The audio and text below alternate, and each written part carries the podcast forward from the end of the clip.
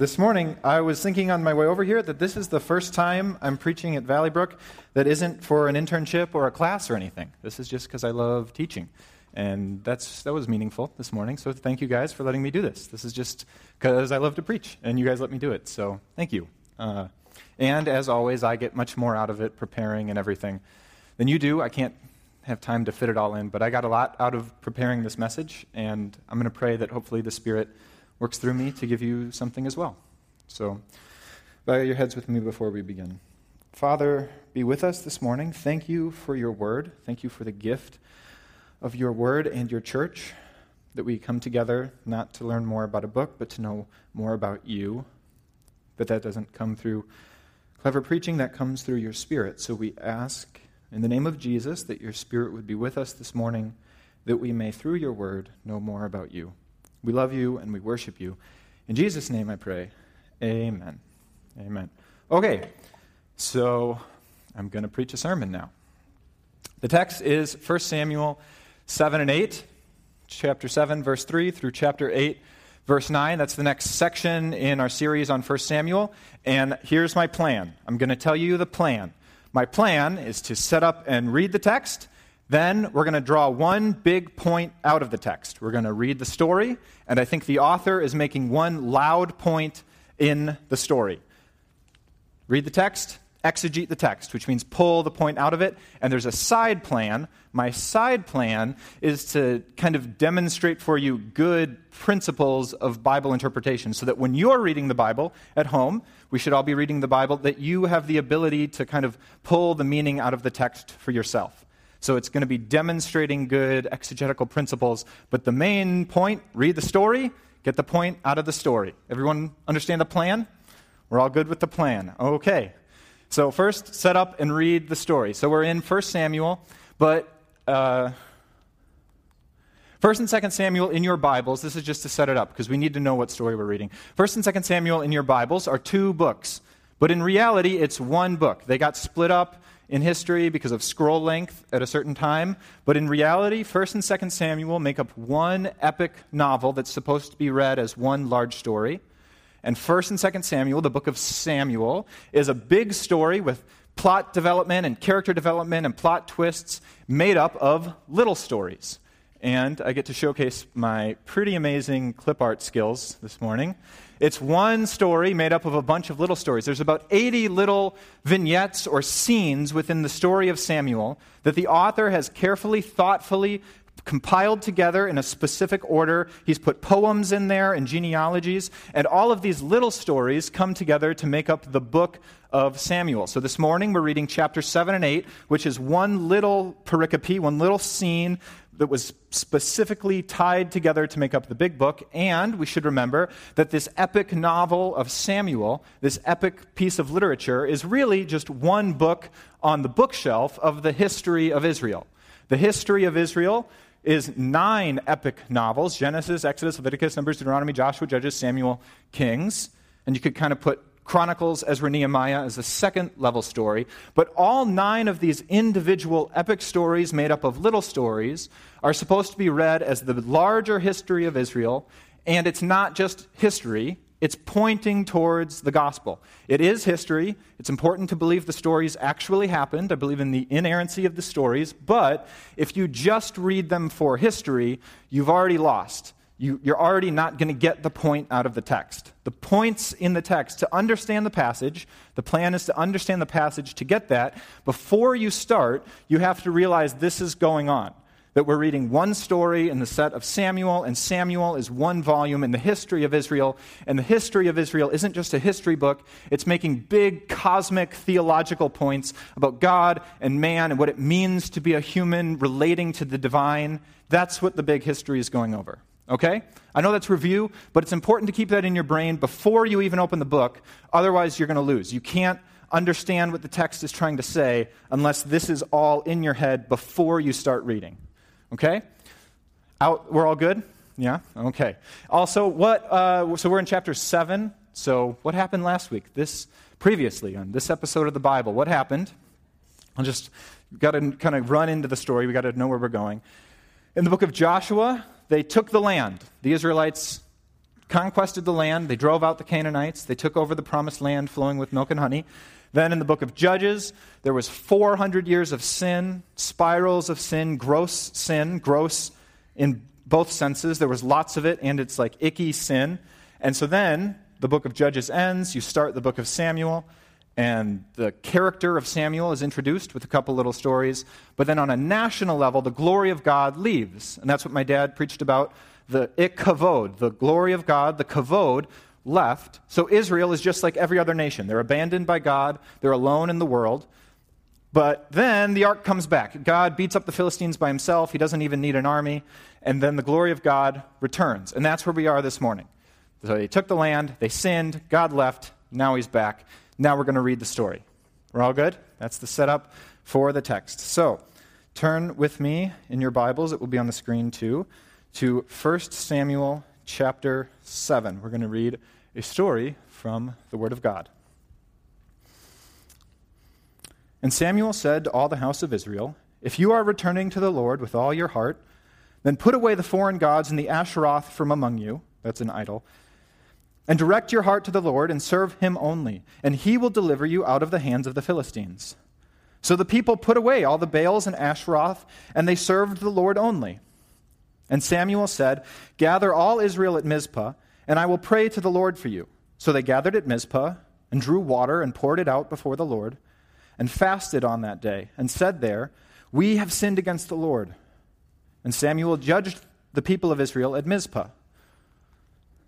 Now, when the Philistines had heard that the people of Israel had gathered at Mizpah, the lords of the Philistines went up against Israel. And when the people of Israel heard of it, they were afraid of the Philistines. And the people of Israel said to Samuel, Do not cease to cry to the Lord our God for us, that he may save us from the hands of the Philistines.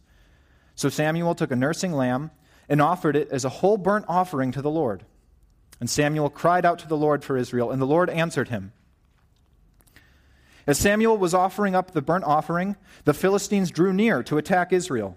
But the Lord thundered with a mighty sound uh, in that day against the Philistines and threw them into confusion, and they were defeated before Israel. And the men of Israel went out from Mizpah and pursued the Philistines and struck them as far as below Beth Kar. Then Samuel took a stone and set it up between Mizpah and Shen and called its name Ebenezer, for he said, Till now the Lord has helped us. Then the Philistines were subdued and did not again enter the territory of Israel. And the hand of the Lord was against the Philistines all the days of Samuel. The cities that the Philistines had taken from Israel were restored to Israel from Ekron to Gath, and Israel delivered their territory from the hand of the Philistines. There was peace also between Israel and the Amorites. Samuel judged Israel all the days of his life. He went on a circuit year by year from Bethel, Gilgal, and Mizpah, and he judged Israel in all those places. Then he would return to Ramah, for that was his home, and there he would also judge Israel, and he built there an altar to the Lord. When Samuel became old, he made his sons judges over Israel. This is chapter 8. The name of his firstborn son was Joel, and his second Abijah. They were judges in Beersheba. Yet his sons did not walk in his ways, but turned aside after gain. They took bribes and perverted justice. Then all the elders of Israel gathered together and came to Samuel at Ramah and said to him, Behold, you are old. It's a good opening. And your sons do not walk in your ways. Now appoint for us a king to judge us like all the nations. But this thing displeased Samuel when they said, Give us a king to judge us. And Samuel prayed to the Lord. And the Lord said to Samuel, Obey the voice of the people and all that they have said to you. For they have not rejected you, but they have rejected me from being king over them, according to all the deeds that they have done. From the day I brought them up out of the land of Egypt, even to this day, forsaking me and serving other gods, so now they are doing to you. Now then, obey their voice, only you shall solemnly warn them and show them the ways of a king who shall reign over them. This has been the word of God for the people of God. Okay, so that's the story. Pretty clear. Pretty clear. I think when you're reading a story like this, so you're doing your quiet time, you're at home, you're reading, you come across in your reading plan 1 Samuel 7 and 8. When you come across this kind of story, it's hard to see what the point of the author is. So remember, our plan is to pull the point out of the text. If you're sitting at home doing your Bible reading, it's not super clear what this story is about. So I'm going to try to get us from reading the text to what the author is trying to say, because I think he's actually saying something very loud and important about uh, humanity in general. But we got to get there. So the first step to take, a first thing to do when you're doing Bible reading is First of all, you have to get the surface level data to be understood. So, a story like this might be hard to even really understand what's going on because it's such a removed story. There was, uh, they burnt a baby lamb in this story. There was holy war. God spoke from heaven.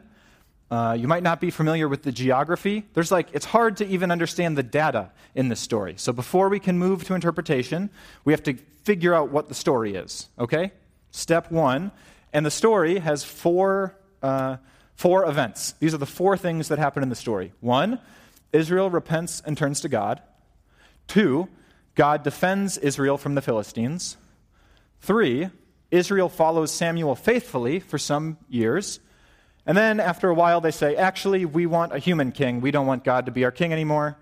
It's kind of weird. The other nations have kings, and we, we can't even see God. This is weird that we don't have a king. We want a human king. And God says, okay. And that's the end of the story. So that's the, if you're reading this at home, you summarize the events so you at least know what's going on in the story. And that's, that's the story. They repent, God defends them, they follow Samuel for a while, and then they go, actually, no, we want a human king. And that's it. Still, though, I think it's, can you really, can you really feel clearly what's the author's point here? I don't think so. I think maybe if we were reading this at home, you're doing your quiet time, you come across the story, you say, okay, I heard in church you're supposed to summarize the story, so you do this. It's still not super clear what the interpretation would be. You could try to make some for your life. For example, the importance of repentance, point one. Uh, or if you repent, God will defend you from your enemies. Or God should be king of your heart, you shouldn't have human kings. And that's all true. Obviously, none of that is false or sinful. But I think the problem here, the reason why it's hard to see clearly what the author is trying to say, is because you're reading this, or if you're reading this just myopically, this is the one story I'm reading. I'm doing my quiet time. I have to get my application for my life right now. You're not going to be able to see the bigger point that the author is making the way to see what's going on here, because he is making a big cosmic point in this story, the way to get to that interpretation is to tie this story in to the history of Israel that the author of Samuel is assuming you have in your head. So when you read this story, the author of Samuel is assuming that you have Genesis through Judges, you have those stories in mind. And when you think that way, you see that these events are actually very clearly tied into a grand arc, making big theological points. So I'm going to show you what I mean here. This story is actually following a very common two step pattern in biblical stories. There's a two step story that happens all over the Bible. It's a period of dedication followed immediately by a period of idolatry. So, chapter 7, they're dedicated to God. There's a bunch of words about dedication. They turn holy to God, they pray, they offer sacrifices. But then you turn the page, chapter 8, it's not even like separated by a couple verses. It's immediately followed by idolatry. We want a human king. We don't want God to rule us. We want a human king. So the, the whoop, the wharf of the story is this two step dedication idolatry thing. And so when you see that that's the pattern of the story, you get to see that that's actually happening all over the Old Testament, and you can tie into this bigger point the author of Samuel is making. So let me show you. The first, where's the first place we see this kind of story? Dedication, idolatry. Page two and three. Page two and three of the Bible, Genesis 2. They are dedicated to God. We're going to keep the rules and stay in the land. Don't eat the fruit, and you get to stay in the garden. And they even walk around the land in the cool of the day with God the way Samuel walks around the land. Remember, he makes his circuit in the land. Keep the law, stay in the land. Don't eat the fruit, stay in the garden. Keep the rules, stay in Israel. And they're dedicated. They walk around the land with their leader. But you turn the page, it's not even a couple verses later. You turn the page, chapter 3, what do they do? They commit idolatry. They eat the fruit. But it's not just like eating the fruit, it's saying we want to be God. Remember Adam and Eve? I want to be like God. It's the same sin. Genesis 2 and 3 is 1 Samuel 7 and 8. Do you see the author of Samuel is specifically tying his story into this larger thing that's been going on? But then you keep reading, it happens again. Genesis 9 and 10 and 11. So you keep reading. God floods the world. Then they get off the boat. So Noah's family gets off the boat. And God says, okay, Noah's family, you guys are going to do what Adam was supposed to do. You're going to build a world to my glory, and I'm not going to flood you again. And he holds back nature, and he gives them laws to kind of protect themselves. And in Genesis 9 and 10, there's this period of dedication where it looks like humanity is going to build the world that they were supposed to build. They're going to live to the glory of God and produce prosperous, flourishing societies. They're going to, humanity is going to fulfill the project God had intended for them.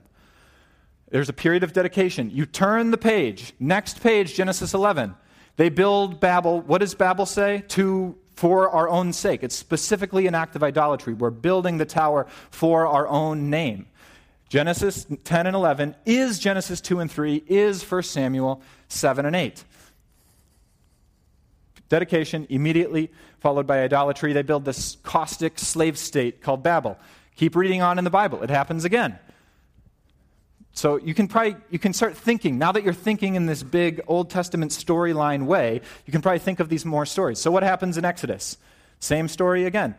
So now the, the Jews are a nation. There's four million Jews. They're down in slavery in Egypt. God takes them out of Egypt. He does the ten plagues, opens the water. They walk through. God kills Pharaoh's army. Then what do they do? Exodus 15. Remember the chapter? They sing a song to God. They sing this big poem God has worked salvation with his right hand. Mighty is the Lord. He throws horse and rider into the sea. He has worked salvation for us. And they come singing up to Mount Sinai. And at Mount Sinai, they say, okay, God says, okay, Israel, you're going to be the people that Adam was supposed to be. You're going to be the people that Noah's family was supposed to be. You're going to go into the land and build this prosperous nation to my glory. And then he gives them Ten Commandments, and then he gives them like uh, civic rules and domestic rules. And they say, okay, we're going to do it. Dedicated. We're going to build the nation that we're supposed to be. We're going to live in the land to the glory of God. Turn the page. What immediately happens? They worship a golden cow. Dang it. It's the same story. Genesis 2 and 3, 10 and 11, 16 chapters of rules, period of dedication, immediately followed by idolatry, worshiping the golden cow. It happens again. The same story goes over and over. Numbers 19 and 20. Remember what happens here? So they leave Mount Sinai, and then they're supposed to go into the land, but no one listens to Joshua and Caleb. Joshua and Caleb said, We can do it. No one listened to them. So now they have to walk around in the desert for 40 years. They're in the desert. And Samuel, uh, Moses, in Numbers 19, Moses preaches a sermon or kind of gives a speech about purity. It's ritual purity. They're saying we are physically a different people than the other nations. But Moses is also giving a speech about uh, spiritual purity. We need to be a people wholly dedicated to God. We aren't like the world. It's a sermon about dedication. And remember, Moses isn't leading Israel, God is leading Israel. Moses is just supposed to be the guy who does what God says. So Moses gives this sermon about the importance of purity. It's dedication. Turn the page. What happens? Ah, Moses is supposed to follow God's rule, but Moses hits the rock. And Moses does this thing where he says, I'm leading Israel. God's not in charge of Israel anymore. I know what's better. I'm going to take over Israel. Moses commits idolatry. He says, I'm God. I'm leading Israel. Just like Adam and Eve said, I'm God. I'm eating the fruit. Tower of Babel, I'm God. Exodus 32, we're with our own wealth making God. Do you see the point I'm making here? Everyone gets the same story dedication, idolatry. It happens again. Deuteronomy. You keep going, reading through the book of Deuteronomy. They go up to Mount Horeb, so they're about to enter the land. They're looking over the land. Moses can't go into the land because he did the rock thing. They're looking over the land, and Moses is giving him a pregame speech like locker room before the football game. He's saying, You guys can do it. You're going to go in there, you're going to beat up the Philistines, you're going to take the land, you're going to be the nation you were meant to be. You're going to, you're going to do it. You're going to build a prosperous, flourishing society to the glory of God. You're going to keep the rules. They all go, Yes, we will. Yes, we can. Deuteronomy 30. Turn the page. Not even a chapter later, immediately, chapter 31 it, they don't technically sin in Deuteronomy 31, but it's revealed, or Moses perceives or sees, that they're going to go into the land and commit so much idolatry that God is going to have to send them into slavery one day. Deuteronomy 30, immediately followed by a vision of so much idolatry that they're going to have to go into slavery. Keep going. Oh, that's from Calvin and Hobbes, the clip art of the guy, because I think that's what Moses did on Mount Horeb. He just gave the sermon, and then he sees the vision of them committing idolatry. My clip art is very impressive. I'm pretty proud of this whole thing. Okay, keep going. We're still in the story. Joshua 24. They go into the land, they kick out the Philistines, they do it. And then Joshua, and they go up on another mountain, Mount Gerizim. Joshua 24, he gives that famous speech Choose this day whom you will serve. If Yahweh is God, serve Yahweh. If Baal is God, serve Baal. But stop limping between two opinions. Choose this day whom you will serve. As for me and my family, we will serve the Lord. And then everyone says, Yes, we're going to do it. We're going to keep the rules. We're going to be dedicated. We're going to build the society we were supposed to build to the glory of God. Turn the page. It's not even, it's not even later, it's not even years later. It's the same year. Judges begins. 400 years of idolatry and gross sin. Period of dedication followed immediately by a period of idolatry. All of these stories are supposed to be in your head before you open up the book of Samuel. So when you get to 1 Samuel 7, and they say, We got the ark back. Now we're going to keep the rules. Now we're going to be the prosperous society we were supposed to be. Is it any surprise that when you turn the page, chapter 8, they say, Actually, never mind, we want a human king. We don't want God to be king anymore. We'll rule ourselves. Thank you very much. Do you see how when you tie this story, it's, it's kind of a weird, opaque story by itself? They repent and then they say, Never mind. But when you when you see that the author of Samuel is tying these events into a long history, it actually, he's, he's making a bigger cosmic point. And we don't have time to get into the New Testament, but I can't help talking about Jesus. In the New Testament, where do you see this? This happens again. There's another crowd. Remember? In one moment, they're saying, Hosanna, blessed is he who comes in the name of the Lord. And the same week, it's the crowd that says, Crucify him, crucify him, we want Barabbas. So all of the stories in the Old Testament that are recapitulated and reiterated and retold end up in the Gospels. The Gospel writers are specifically telling Jesus stories that tie into this Old Testament arc. So the story doesn't end here with 1 Samuel 7 and 8. The story ends in Luke where they say, Blessed is he who comes in the name of the Lord. Never mind, nail him to a cross. There we go. Now, do you see we're kind of moving from point from text to interpretation? We're seeing how this text is one piece in this bigger narrative, but actually the story doesn't end in Luke either. Where does the story end? It ends in your life. This is your story. You are the kind of people who one moment are dedicated to God and the next moment commit idolatry. No offense, that's just what the Bible says. We are the kinds of creatures, this is our life. The Bible doesn't hold up stories so you can say, oh man, they messed up. Look how bad they are. The Bible holds up mirrors to show you who you are. How many times have you done this? How many times have one moment you've been dedicated to God, producing the flourishing life, and within the hour you've committed idolatry and said, never mind, I'm king? How many times have one moment you used your mouth to praise God, and the next moment you go, Never mind, I'm God, thank you very much? The story of 1 Samuel 7 and 8 is not so you can read it and go, They shouldn't have done that. The story of 1 Samuel 7 and 8 is saying, That's me. I'm the kind of person who continually is dedicated to God, and within the hour make myself God. The point of the Bible is cosmic. It's not just reading a little story and like, making personal application. That's fine. I'm not trying to diss that way of reading the Bible, but we should see that the stories are making bigger, sweeping points about humanity that end in the Gospels and end in your life. This is your story. You are the people who eat the fruit, build the tower, worship the cow, hit the rock, lie, sell God, get the new king, kill Jesus. This is our story. We got the point? Okay. So I'm going to summarize if I can summarize it, so I said our plan our plan was to move from text to interpretation. I'm going to have a summary statement. The interpretation would be something like this Human dedication and effort cannot produce human flourishing, but will always lead to idolatry. The author is not making little personal application points. The author is, and this is purposely worded philosophically and ethereally, because I'm trying to show that the interpretation of the text is this big philosophical point that he's making that this way of being human, this whole mode of trying to do the human life, where you say, I'm going to pick, I'm going to pick the, the kingdom, I'm going to pick what I think God wants, and I'm by human will I'm going to make it, that way of being human will always bend to idolatry because the problem is, is the will. The problem is your heart, in this mode of being human, will always bend in on itself and say, Never mind, I'm God. That's, that's a philosophical way of putting it. Human dedication cannot produce human flourishing, but will lead to idolatry. But I don't really need to argue that.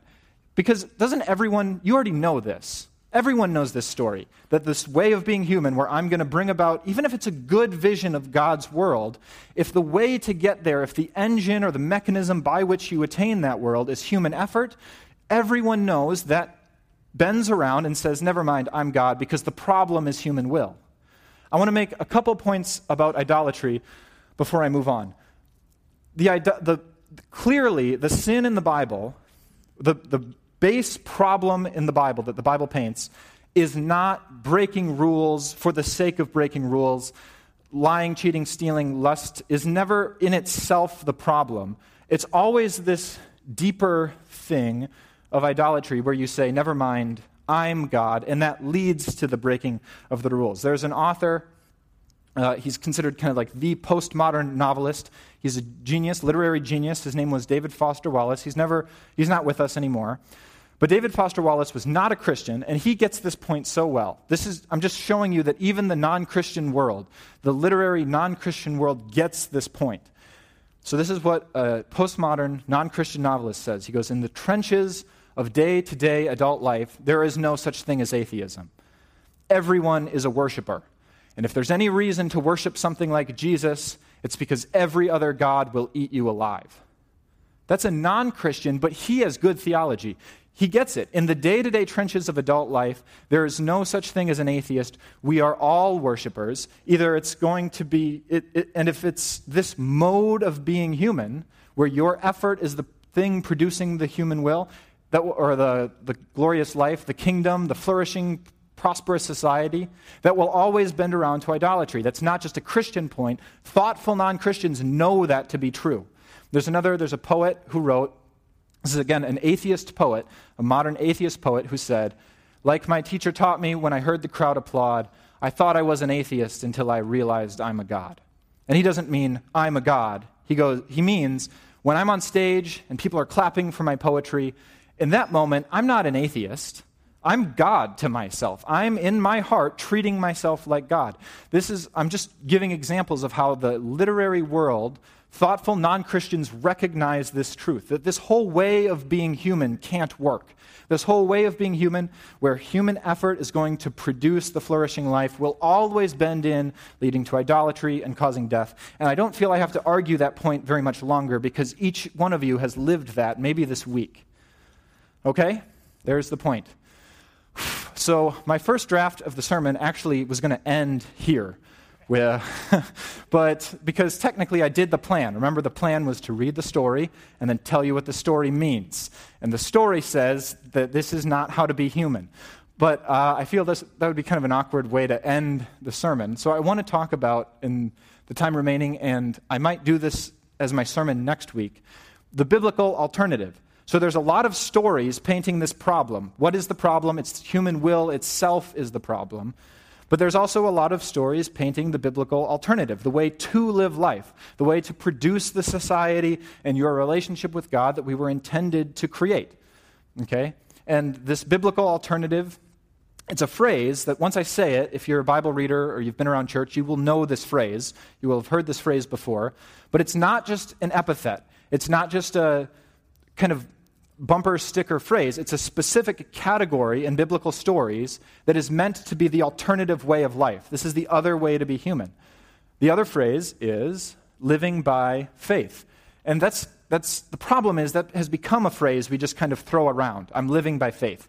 And that's fine, but, but the biblical authors kind of have a specific vision in mind. This is the other way to be human. And I'm not going to go through all the stories. I don't even have clip art for these stories because uh, we don't have time. But this, this other means of interacting with God shows up in a lot of places. First, with Abraham. Abraham is the man of faith. He walks simply with God. He has a he has like a just continuous dialogue with God throughout his life. It's a simple God calls him his friend. It's a simple living by faith. Joseph, David, the prophets, Isaiah, Jeremiah, Ezekiel, Daniel. And then the big place this phrase comes up is in Habakkuk. So remember Habakkuk in that kind of famous conversation between Habakkuk and God, uh, where God says, I can punish a bad nation with a worse one. That's the second reference to Adam's song this morning, if you know Adam's song. God can punish a bad nation with a worse one. God says in Habakkuk 2:4, it's like he kind of steps into the story. So God wrote all of these stories about people living by faith, and then God in Habakkuk kind of steps into the story and he goes, The righteous live by faith. This is the way to live. The other way, the righteous live by faith. Habakkuk 2:4. And then that verse becomes kind of the verse of the Apostle Paul. If, if the Apostle Paul got like a tattoo on his ankle, that's what Christian, cool Christians do, they get like a verse tattooed on their ankle. The Apostle Paul would get Habakkuk 2:4. The righteous live by faith. He starts off his his gospel to the, uh, in his epistle to the Romans, which is where he kind of theologically, he has acres of theology expounding the gospel.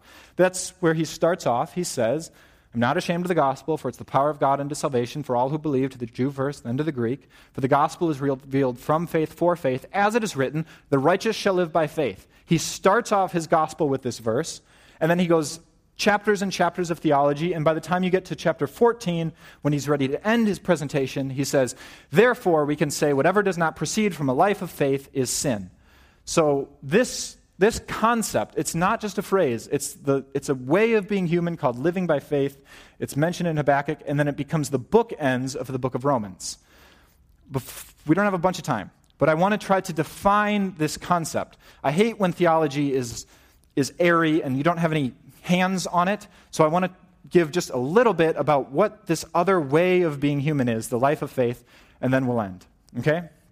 This is the other way to go about living. And it's not just phrase, it's a meaty reality called the life of faith. One. So I'm going to try to define it, even though definitions.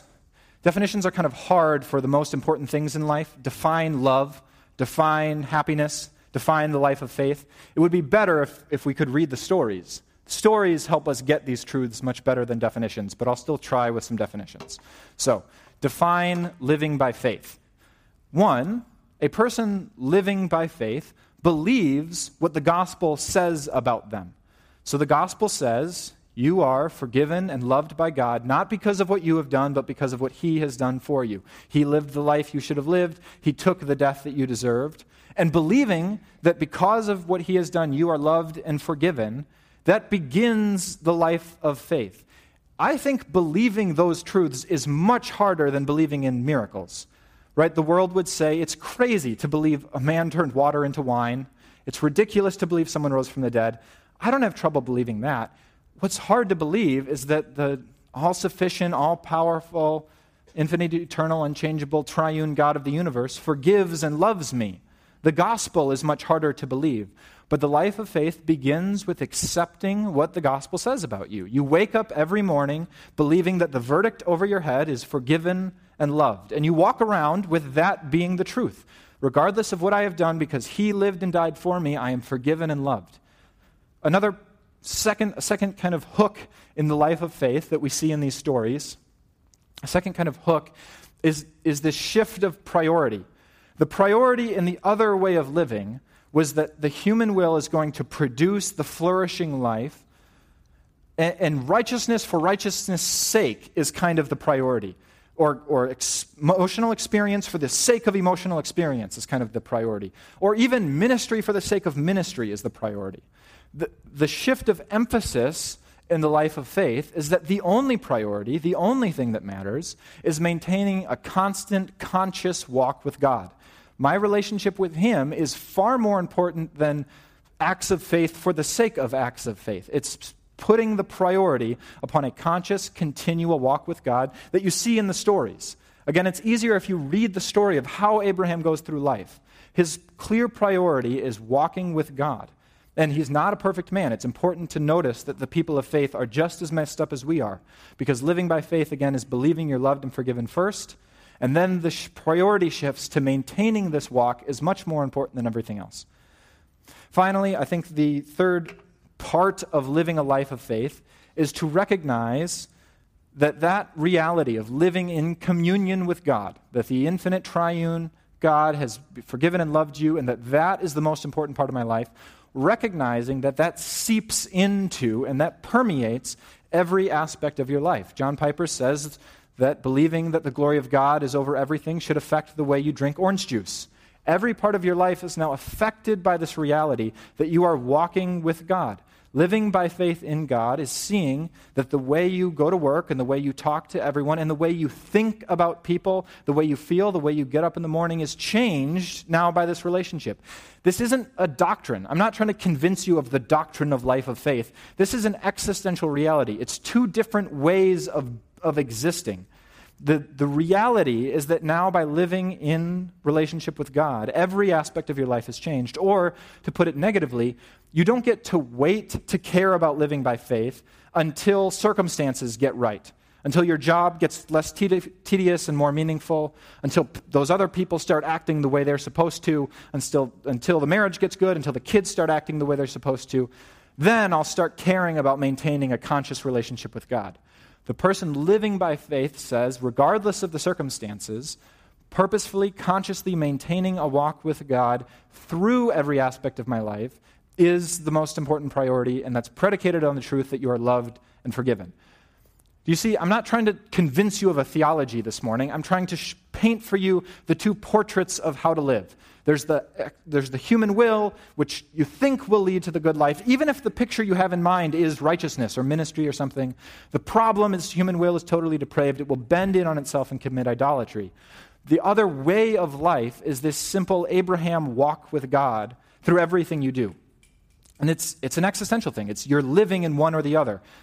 John Owen, be killing sin or sin will be killing you. Everyone in this room is living one of these ways. The Bible isn't making just little personal applications, it's painting these two pictures. So uh, I think I did the, my plan, right? My plan was to read the story and then tell you what the story means. And then my side plan was to kind of demonstrate helpful biblical interpretive skills. So we have this whole way of reading the Bible as a big story, making theology points, not just application. Yeah?